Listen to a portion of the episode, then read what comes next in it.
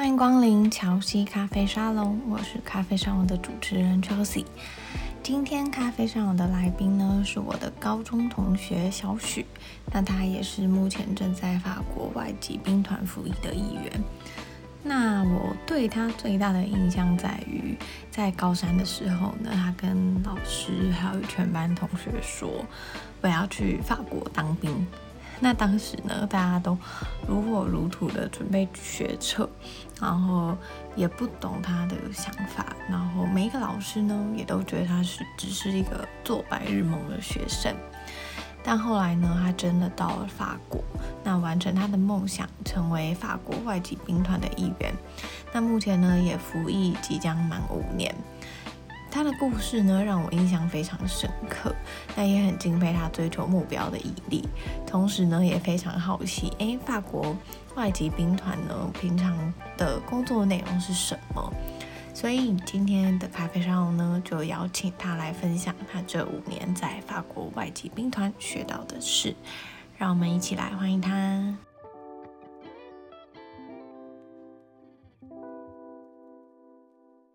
今天呢，我邀请到我的高中同学，那他目前呢是法国外籍兵团的一员，那也是正在服役的台湾人。Hello，Hello，大家好，我是小雪，然后我现在正在法国外籍兵团当兵。说到法国外籍兵团，可能大家都比较陌生，我也是因为某种机缘巧合才知道这个这个公司机构。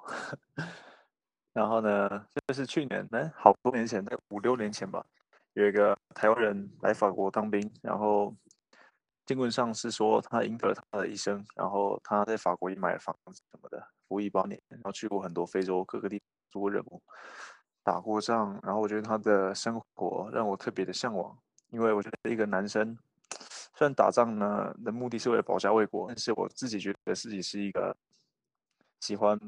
特别喜欢漂泊的人，然后生活比较随意，所以我觉得这种生活方式可能会有挺适合我的。然后当兵是我的梦想，对，所以我就来法国当兵了。说到来法国当兵这个事情嘛，可能很多人都不懂为什么要来法国当兵。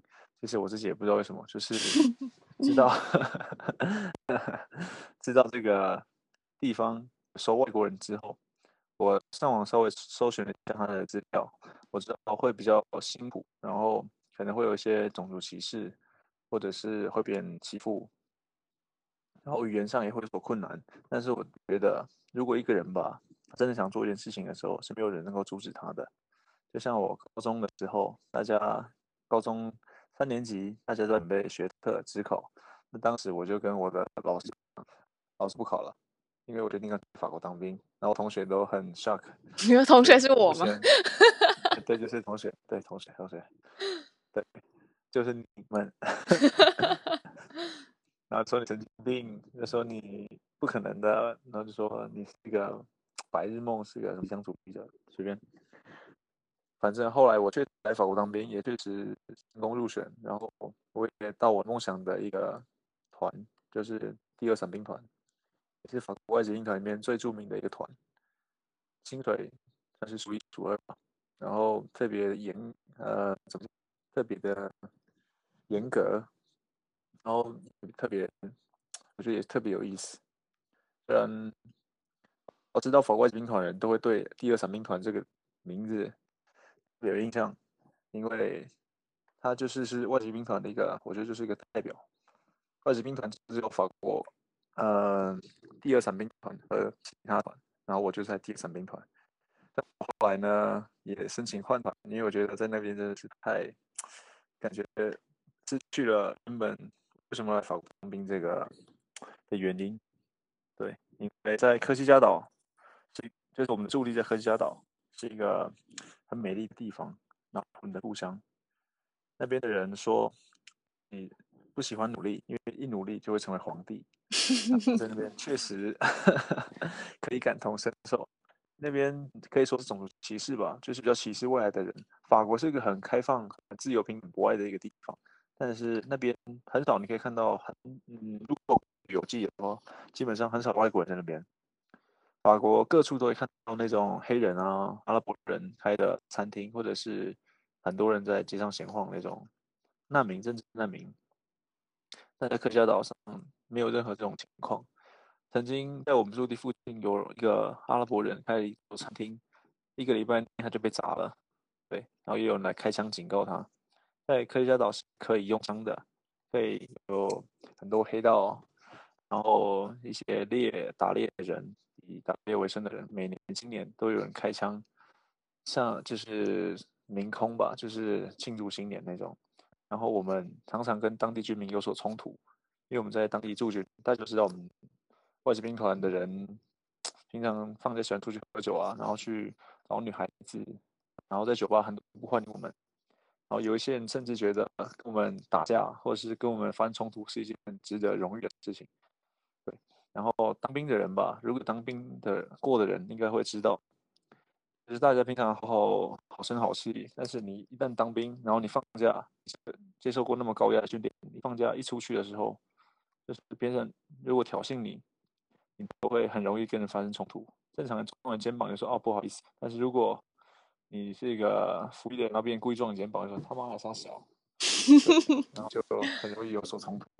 嗯，常常都有打群架的事情。嗯，然后当地人也不太喜欢我们，我感觉，就当地特别多男生就是喜欢找军人的麻烦。就是我一开始出去第一次放假出去的时候，就有人在旁边一直在那边讲，就是用法语讲，就就说就唱我们的歌，然后就故意在里面挑衅你。对，然后那时候我也没有喝酒，我也没有想要去跟他起冲突，所以也成功了，就没有跟他起冲突嘛。然后呢，嗯、呃，你们的那一个外、嗯、那个兵团是只有外籍兵吗？是因为这样子，所以他们才跟你们起冲突，是还是他们本来就不喜欢嗯军人？是说实在的，科加岛它这个一直跟台湾一样，就是就是一个岛嘛，然后他们一直想要独立。他们曾经归属于意大利，然后就是岛民不觉得自己是法国人，所以他们想要独立，就脱离法国。然后呢，他们是以武力著称的，科加岛是以武力著称的。他们就特别，法官都说他们很难以相处，特别有种其实其实不是，他们人很好相处的。我觉得科加岛人特别，嗯，可以比较简单吧，比较简单，只是他们与人之间会有一些距离。那如果你跟他们混熟了，或者是他觉得感受到你的善意之后，他们会对你也很亲切的。只是那个需要很长一段时间。像我们我驻地在海边嘛，海边的人特别多，business 就特别多商业行为，就很多商店啊什么的，所以他们会跟你讲话，然后就想赚你的钱。那如果你像我一样，常常去山上受训，然后到一些山上比较没有荒无人烟的地方，那边的科加岛人的个性又跟海边的不大一样。那他们会有一些活动啊，就是烤肉啊什么，大家吃他们那种 charcuterie，就是他们一些传统的一些食物，那个卤卤酪，还有那个干肉那些的，他们会很欢迎一些外面的人跟他们一起享用，然后一起参加他们的活动。对，我觉得他们还是挺热情，但是海边就在就感觉到 人与人之间有这种距离感，然后他们讲话口音呢，可能法国人也不会太懂。对在当地有当地自己的语言，那他们大部分会说法语，但是就感觉到有很大不一样的地方吧。然后我们一群外国人嘛，外籍兵团在那边驻地那边，就常常呢，就感觉好像从来没有家的感觉过，就这样的，没有融入的感觉。那难以融入，在部队大家都很融入，大家跟谁都会很开心。但出去外面，大家都是保持警戒。你一旦喝醉酒了，不会有人安全本上会会打你一顿。是的哦，哎，那你们平常的，就是工作内容主要都是什么？工作内容嘛，就是受一些训练，然后如果法国有需要，就把我们派送上战场。然后，嗯，有时候有一些紧急任务或者一些海外的一些领导，有一些只是就是外国，我们去年去非洲训练当地的士兵。呃，对，或者有点像外交活动的感觉，然后也有一些人会去跟那个参加联合国一些行动，戴那些蓝色的头盔，然后在黎巴嫩啊或者伊拉克，我都有去年都有战友去。你说你去年在伊拉克吗？不是我，我去年在非洲。哦，非洲。非洲一个小岛。嗯那。你就是上次有听你说，就是嗯，你们会有自己的那个 特别身份，那可以分享吗？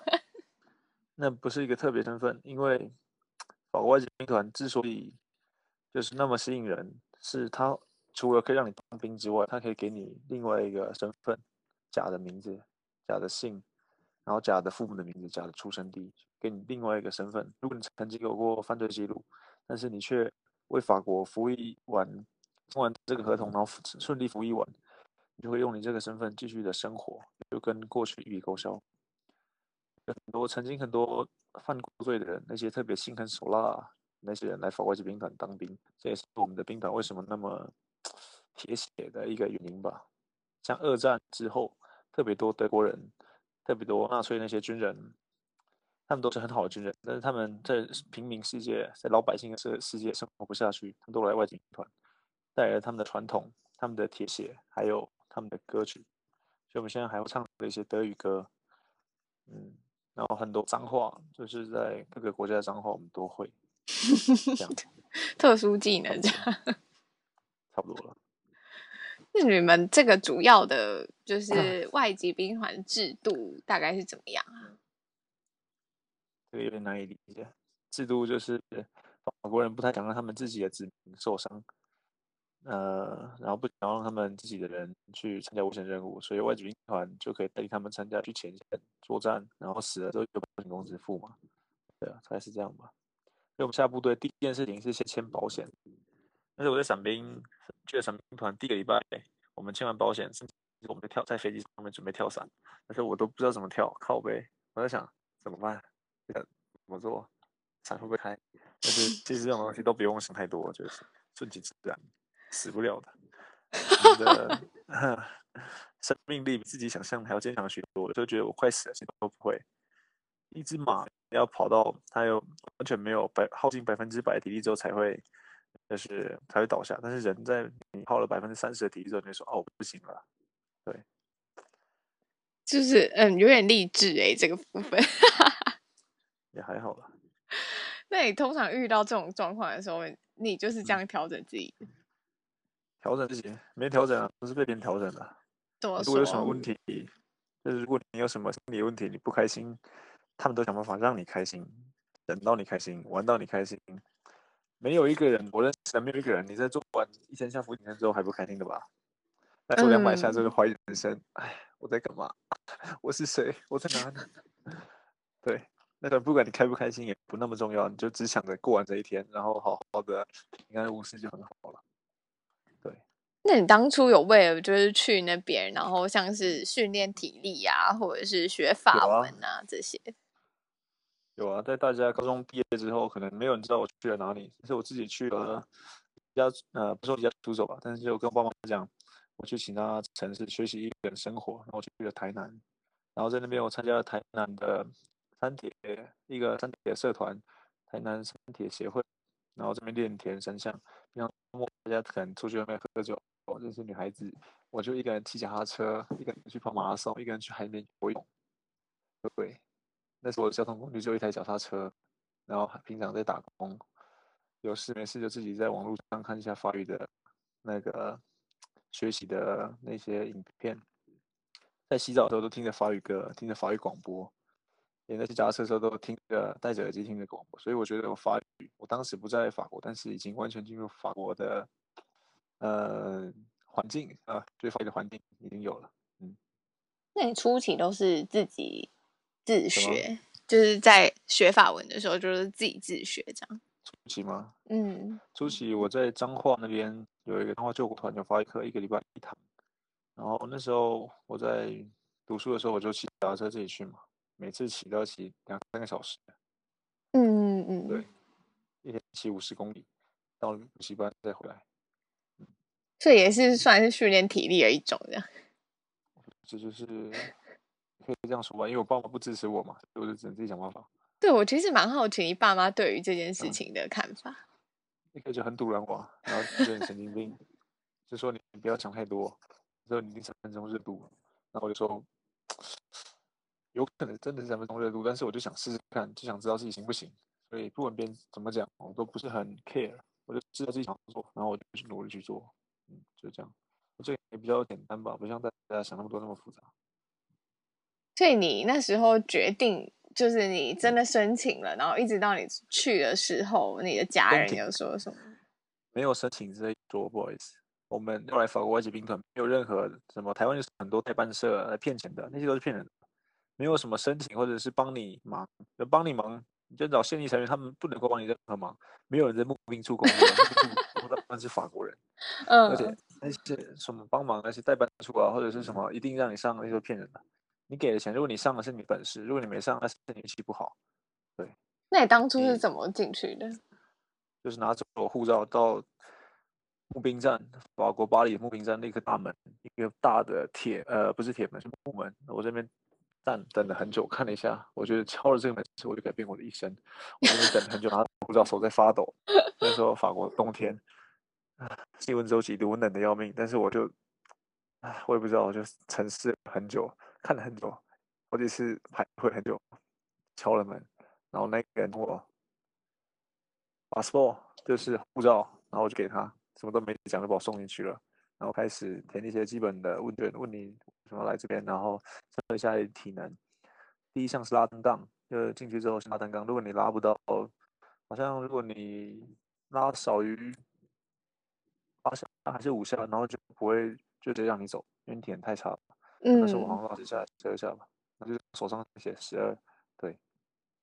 你说手上手上，对，就手背上，嗯，拿一个。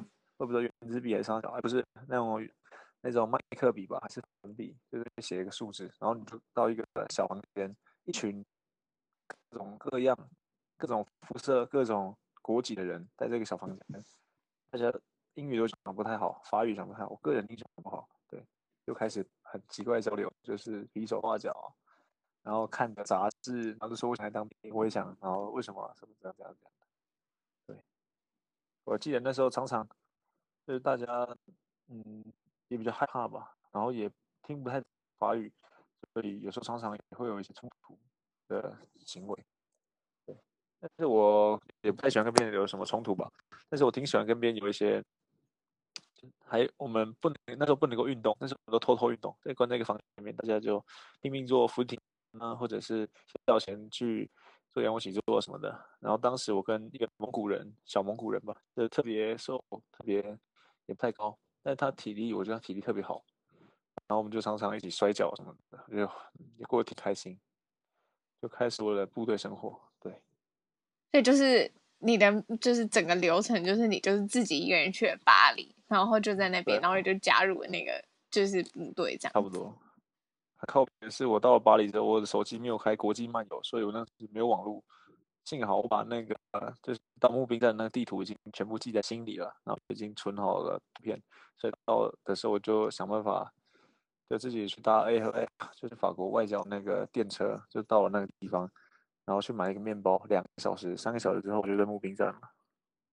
所以你自己都已经就是知道那边路怎么走的？对啊，差不多。这地图都网络上都有嘛，就是 Google Map。嗯嗯对。天哪，我觉得 很神奇耶，这一切。还好还好。那你就是在那边，除了因为你刚刚听提到说，就是大家可能都说不一样的语言啊，然后会有一些冲突什么的。嗯、那有没有一些你觉得就是好玩的事吗？对。哎，我觉得每天都都很难。呃，很难预料，但是在刚到募兵站那几天，就是每天都让你等，你也不知道你要做什么。中午让你吃饭，然后就让你打扫，然后每天都不停在等待。然后很多，你知道吗？跟这些外国人在一起，有一种东西也会传染，除了爱之外，还有疾病，因为大家从来自不同的国家，带着不同的病毒。所以当时亚洲人生美洲病，美洲人生欧洲病，欧洲人生那非洲病，非洲人生澳洲病。是很正常的，就大家基本上大家都有病，可以这么说。对，我那时候记得我有生重感冒，我特别痛苦，是冬天，他们特故意不让我们在室内，因为室内有暖气很温暖，他是故意让你穿个薄衣服，然后就是在外面发抖，所有人那边抖，真的太冷了，就感情不好也会大家挤在一起，像企鹅一样互相取暖，真没开玩笑啊，那我想杀人的心都有啊。当时我遇到另外一个台湾人。我忘了他叫什么名字，因为他的名字也不重要。当时他说他在法那个台湾海军陆战队当过兵，然后他说法国这边他会有很好的福利，然后对那些退伍军人也会很照顾，所以叫一定要努力撑下去，这样会很辛苦。然后我那时觉得哇，他讲的好励志，很好。结果三天之后，他他说他撑不下去，他一定要走，他觉得这边跟他想象的完全不一样，然后他就走了。哇，所以你们真的是所谓的意志好像不是太坚定的东西。所以变成说是在那边能撑下去，你觉得靠的是什么？靠的是吗？就是太聪明的人撑不下去。哦。嗯、呃，太聪明的人撑不下去。就是如果你对你自己的生活很有想法，那种人是很难。除非有人说来这边像梦想，大家都说是梦想。但是你越到这种时刻，越困难的时刻，你就看出一个人的本质。嗯嗯嗯。对，一个人。在跟你喝酒啊，或者是跟你相处没什么困难的时候，大家都很好。但是到某些特殊时刻，那时候就是在某一些特别困难的关头，假设在任务中吧，大家都很辛苦，然后都背着特别重的装备、子弹什么的，有时候包都重到四五十公斤，然后行军好几天。那时候每个人都在，都感觉都半死不活。然后那时候。你也知道一个人是什么样的人，然后如果那些因为一些很简单的困难，就是那所谓的困难，然后就离开人，我觉得他也没有资格跟我们争最后那个时候。如果他真的在那边，我觉得他也会对我们的生命造成一定的危险。嗯嗯，他他不是军人，只有军人才能够撑得下来，我觉得是这样。那你们就会抛弃他吗？还是抛弃他？就是他如果是我们同，我们不会抛弃他，但是如果自己没有撑下去。我基本上，如果真的很差、很糟糕、很差劲，我估计不会到任务中吧。因为，呃，你下部队之后，你要受很算是一两年的训练，然后你才有那个资格，才有机会去参加海外训练或者是海外任务。不一定吧，有些人运气好，就可能他一年内就可以去，也要看吧。但是也要你的长官同意让你去，除非真的很缺人吧，就是一个大事可以跟我们去，要不然基本上，如果是真的很差劲，是去不了任务的。嗯很多人就是来这边没多久的时候，要去后勤，给那边煮饭啊什么的。那你有没有真的觉得自己撑不下去的时候？常常啊。比方说，在做什么时候特别容易这样觉得？行军的时候吧，被这个包我都快举不起来了，才给我背起来。然后这边爬山，然后觉得全身都已经湿了，就是被汗水浸湿。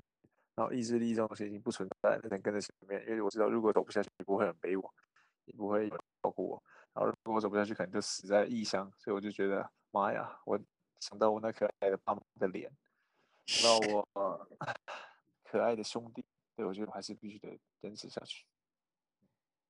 就是特别 励志的故事。嗯，还好还好。那如果、就是、我觉得辛苦的时刻，就是常常都有一些辛苦时刻吧。大家都经历过一些辛苦时刻，嗯，对啊，如果你没有吃过苦，你不算来当兵吧。所以我就是当兵是不是为了吃苦，但是是为了成长。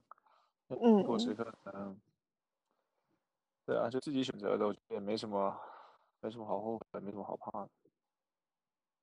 那你现在，因为你是说你们这个大概是要当五年嘛？五年是一个第一级，对，一份合约是五年。那之后呢？你之后有没有其他的？你之后还会继续？对对，或者是还是你想要走不一样的路？打算再续签了，我打算去读书，因为我十九岁我就来法国当兵了，我觉得我还挺年轻的。然后我一直想要，我一直没有把当兵当我最后一个当成我最后一个职业。我在当兵之前，我看了一本书，是关于一个，他是一个董事长，他以前在法国这边可能当过兵。是个英国人，然后我就觉得他当兵养成你的个性，可以让你完成一些别人没有完成的事情，让你心理素质特别好。所以很多美国总统以前是当兵的，那个一半的以前美国总统都在军队服役过。所以我当时想，如果我想要成为一个伟大的人，我想成为一个很好的人，如果我想要以后要有一番事业的话，我觉得我应该来当兵。我的想法是这样的，但后来我发现我错了，他妈的当兵就浪费时间了。为什么你这么觉得？当兵真的很浪费时间啊！你发现每天的生活一成不变，然后你做的一些事情是别人不是说呃真的很难吧，还是怎样讲，就是觉得很浪费时间，很没有必要，去也很不科学化，然后很多人受伤，然后你会发现跟很多跟你特别好的朋友慢慢都离开了你。像我们一开始入伍的时候一百多个人，后来新兵训练完之后有五十个人真的呃四十五个人正式选上，跟我一起新训，然后四个月之后剩下二十五个。有很多人申请离开，或者是撑不下去受伤，然后到现在真的撑完五年的，我估计不到不知道有没有十个人。因为我现在还有在联络的，还能够知道还有还在外籍兵团的，大概就十个上下。你说一百个，然后剩十个吗？差不多。哇，这样真的，所以你是撑到最后的人。就没路可走，好几次我都想走，但是没找到计程车。没找到计程车。因为你会不会，你们那边走的人就是用逃的，还是可以申请一些？就是申请啊，逃走嘛，都是大部分都是逃兵吧。因为申请这种东西，你要等待很久，而且你在申请的时候，大家都会整理，会玩你，做所有的事情。嗯嗯嗯，就像你真的想要走了，有一个人他想要走嘛，我记得，然后他就申请他要离开，然后就各种被刁难。不是，不只是刁难你，他刁难所有的人，就是他想要，他要惩罚你，然后你说我要走了，我才不想理你，你说没关系，他惩罚所有的人，所有人在，那时候我们所有人在走廊集合，所有人在做仰那个伏地挺身，就是因为他，我不知道大概做了多少下，因为我们也很喜欢他嘛，就大家朋友也知道，这样也当兵没什么意思，然后你要走就走，也没人想留你，但是你害大被惩罚。惩罚一开始来讲啊，好吧，朋友无所谓。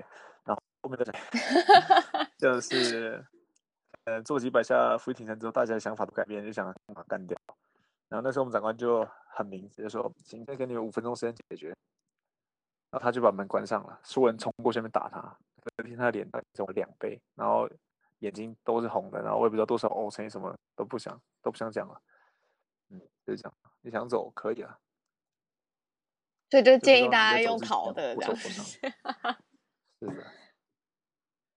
那你觉得，如果有人也想要去的话，你会怎么？嗯、算是建议吗？就是你的想法是什么？我建议他，我建议可以多搜寻一些资料，然后不要可以跟现役现在在服役的人那个沟通一下，也不一定，也不太需要去听他们意见，有很多在现役的人，他们也什么也不太懂。我觉得，就自己真的想好了，想要改变自己的生活，想要开始，觉得生活真的是 m i s e r a b 觉得真的是很悲惨，然后觉得没有比当兵，当兵已经很惨，但是你觉得你生活比当兵更惨，那你就可以来。如果你生活很美好，你也不穷，我觉得现在能够在这边听到我们这个演讲呃这个叫什么广播的人，你应该也不太穷吧？所以，如果你现在有听可以听到这个，我觉得你不用来当兵啊。那你觉得怎？所以你是觉得说，想要突破自己的人比较适合？突破自己的人，突破自己的人，我可以让他神经病。神经病，我觉得是会来的、啊。在说自己？啊，没有没有。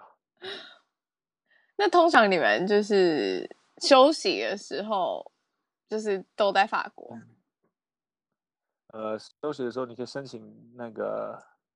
就是离开法国，但是你需要先取得你原本的名字，你需要先证明，然后你才可以去拿回你原本的护照，然后他会帮你办那个签证，你想去哪里他会帮你办，但是都要申请，有时候申请会没过。我刚刚那个大陆东北朋友通完电话，他原本有一个感情特别好的朋友，那女朋友，他说这次他真的遇到对的人了，然后他要努力跟他在一起。他说，他说一句话让我觉得特别经典，他说。那个若爱隔山海，那隔那个隔山我就填山啊，不，说隔山我就移山，隔海我就填海。就他好像很爱那个女孩子，结果他跟我说他假期被取消了，我们下礼拜放假，这礼拜五放假，礼拜五开始放假，然后放到放两个礼拜吧。然后那女生买好机票来法国找他，但是呢，因为某些原因，他要去做一个实习，就他去学习怎么开那个呃装甲车这个实习。然后因为这个关系，他的假期取消了。那个女生假都请好了，机票都买了，然后就这样突然临时一取消，他们分手了。嗯嗯嗯，对。所以他就他还在吗？他现在还在啊？谁啊？就是你那个朋友，特别的难过。所以我觉得很多让逃兵的原因，并不是因为太辛苦，而是原本就是自己很呃，大部分是因为女人吧，还有因为家庭的关系。像有些人，他们是有小孩，他们是有家庭，他们需要隐藏隐藏他有小孩这个事实。所以大家在入军呃成兵的时候，他就说都要说自己是单身。就你小孩，你结婚，你就说自己是单身。然后后来也可以讲，但等入选都在讲。一开始他们，如果你已经有后顾之忧，他会让你有入选的机会。对。那你遇到这样子的人，为什么会想要去啊？怎样的人？就是可能有家庭的人，对对对。因为男人是有梦想的。还不少这种人，他们有小孩，然后他每天就是想挂念他们的孩子，也没有什么机会能够联络嘛。如果出海外任呃，在海外出任务的时候，也没有电话呀，或者是很久很久很久都不能联络，可能两三个月、三四个月这样，或者半年，最长到半年吧。这种基本上你原本有家庭，半年结束都是变没家庭的人了。你说半年就会等于没有家庭？多。现在这个时时代，你觉得哪一个人会去等另外一个人？你男朋友跟你不联络半年，还能还是你男朋友吗？啊，是吧？对，等于说也是有一定的觉悟的。两礼拜就差不多了，你的感情走到极限了。对啊。哇，那这样其实也是真的很影响人生吗？算人生的很大决定。差不多吧，五年的对人生来讲说也不短了吧？对，年轻的这五年，然后在一个外国部队服役，对你改变，我觉得是巨大的。不管对你想法还是你的以后来讲都很巨大，所以我觉得来的人，如果真的想来的人，但我不建议来，也可以先做好心理准备。嗯，你觉得对你来说最大的改变是什么？最大改变，嗯，就是我觉得我现在什么都不是很怕，也不是很在意。我觉得就是我对我自己未来也有一点规划嘛，嗯，然后我觉得我可以去尽情的做我想做的事情。我觉得我是个自由的人。等我退役之后，我有一定，我有一点钱，不多，然后我觉得我我身体很好，我会一门外语，然后我有一些跟别人不一样的经历。对，我觉得这一点就是你的特质可能会吸引，就是可以帮助你未来想做的事情。结束军旅生活之后，想要继续留在那边，还是会想要回来台湾？没有想过回台湾这个选择，不好意思，回在这边或者其他地方。怎么说？怎么说？嗯，不喜欢台湾啊？呃，哪一个方面让你不喜欢？那不可能。对，你说像人啊，还是生活啊之类的？我在台湾不适合我，就是我这样的人。嗯嗯呃，对，就不太适合台湾。台湾可以吧？有我家有我的朋友，然后我那边可以很安居乐业。但是我觉得我不是一个很适合安居乐业的人，是个浪子。我觉得对，对，我觉得。这是远方可能有我想要看到的风景，然后有属于我的路，嗯，然后我想要去其他地方这样。所以这其实是你就是这五年来，其实后来觉发觉到自己的一、嗯、一点。对，嗯，是个浪子。法国 给我，法国给我一个训练呢，就是我在这训练中学到的事情，就是不管我在什么地方，我都死不了。现在就算把我丢到沙漠中间，我觉得我可以活下来；把我丢在丛林里面，我也可以活下来；把我丢在山上，只要给我衣服穿，我基本上我都觉得可以活得比这层还久吧。这样，然后求生技能很足够。那你会想要有一个，比方说像你说，就是可能台湾就比较安居乐业嘛？那你未 来就想要继续漂泊，还是你也想要有江湖？想要闯荡江湖？我觉得应该要那个。嗯，不能说闯荡江湖吧，就是可以去做我真的想做的事情，然后读书，我想要知道自己在，就是在某一项那个学习的领域上，可不可以有一片天这样。哦，因为我发现吧，就是现在体能体力再怎么好，然后做这种再怎么多，然后去呃做自己想做的事情也好，但是我一直觉得很不真实。就觉得这些东西以后都没办法成为你口饭吃的东西，也不算一技之长。你会打枪，你会狙击，你会爆破，对你以后在平民生活没太大帮助了。除非你要继续从事类似那个军队的那种工作，或者是保安那种，或者是安保这些工作领域。我现在觉得有一个很帅的朋友，就是一个人之前他退伍了。他现在在那个柬埔寨，在扫雷，他在当扫雷组的队长。哦，帮当地某一个公司在清除当地的地雷。对，这样子我觉得也可以，但是他这种环境，我觉得就太怎么讲，不是我想过的生活，就这样对了。嗯嗯嗯，那你有比较未来理想要理想的生活模式吗？风流倜傥、玉树临风那种。对，就 就是。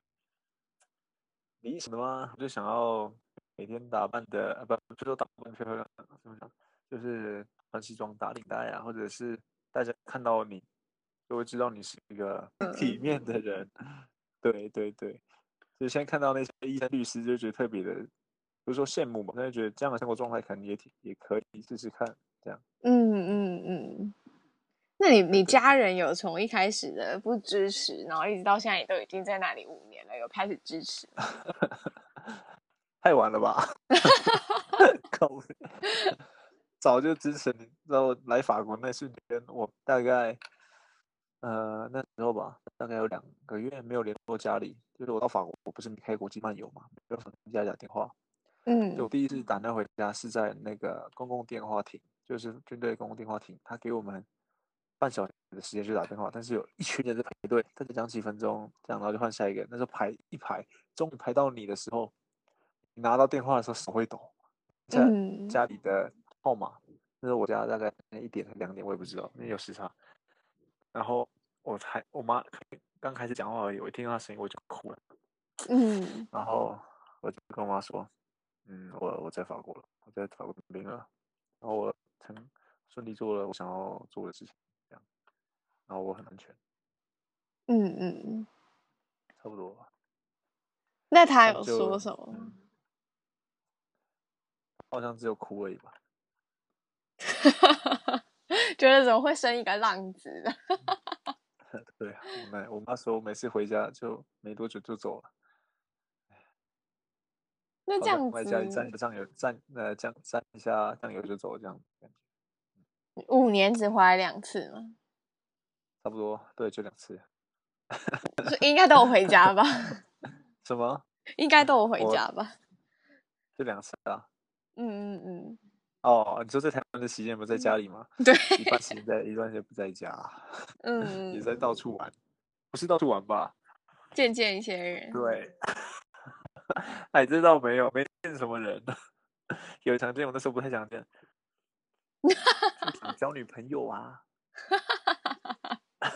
那最后啊，你有没有什么想要跟听众分享的一些你可能这五年来的一些感触，或者是其实你可以跟人家讲说啊，其实生活也没有你想的那么苦，这样 之类的。啊，我觉得生活有苦的时候，也有很轻松的时候。嗯，苦的时候苦的受不了，但轻松的时候轻松的到很无聊，都有。但是我个人的感受嘛，我觉得我还没有真正脱离军队，也没有还没有从这份心情下沉淀下来。我觉得如果有一天等我顺利沉淀，或者我有更多的人生经验之后，我可以写本书，或者是真的去表达我在军队所学到的事情。但是我现在还没办法，因为我还太年轻了。嗯，我会去买那本书。谢谢最后就是，如果有听众朋友想要更认识你，或者是更了解就是法国的外籍兵团的话，可以在哪边找到你呢？欢迎私讯我的 Facebook，然后关于我 Facebook 的连接，博主会负责在下面有给大家连接一下，谢谢。好谢谢我好友，谢谢。呃，可以吧？今天很谢谢你，谢谢你。我觉得呢，久违多年又与高中同学叙旧的感觉很奇妙。那也很惊讶，原来他从当初那个被大家当成做白日梦的人，那一直到现在，他已经完成当时的梦想。那也在法国服役快五年。之前呢，只有透过社群媒体知道他在法国的军旅生活。那很开心，这次可以透过音频，让我更深刻理解当地的生活，还有面对一些困难的心境。除了很敬佩他当初的选择还有坚持以外呢，其实我也很佩服他当时完全不在乎，不管是同学啊，或者是老师，或者是家人不支持的眼光，还有评论，很佩服他的勇气。那我相信大家都有听过一句话是：当你真正想要做一件事情的时候呢，全宇宙都会帮你，也没有人可以阻止你。我猜应该很多人都会觉得，这就是一个很老掉牙的话。不过呢，五年后的今天，我在他的身上验证了这句话，也很希望呢，今天的一百种职涯可以让你对生活有不一样的启发，那也可以让你拥有有被嘲笑的梦想的勇气。如果呢，你喜欢这集的音频的话，也欢迎你到 Apple Podcast 帮我打新评分，让更多人可以知道各个领域的职人故事。我们下周见喽，拜拜。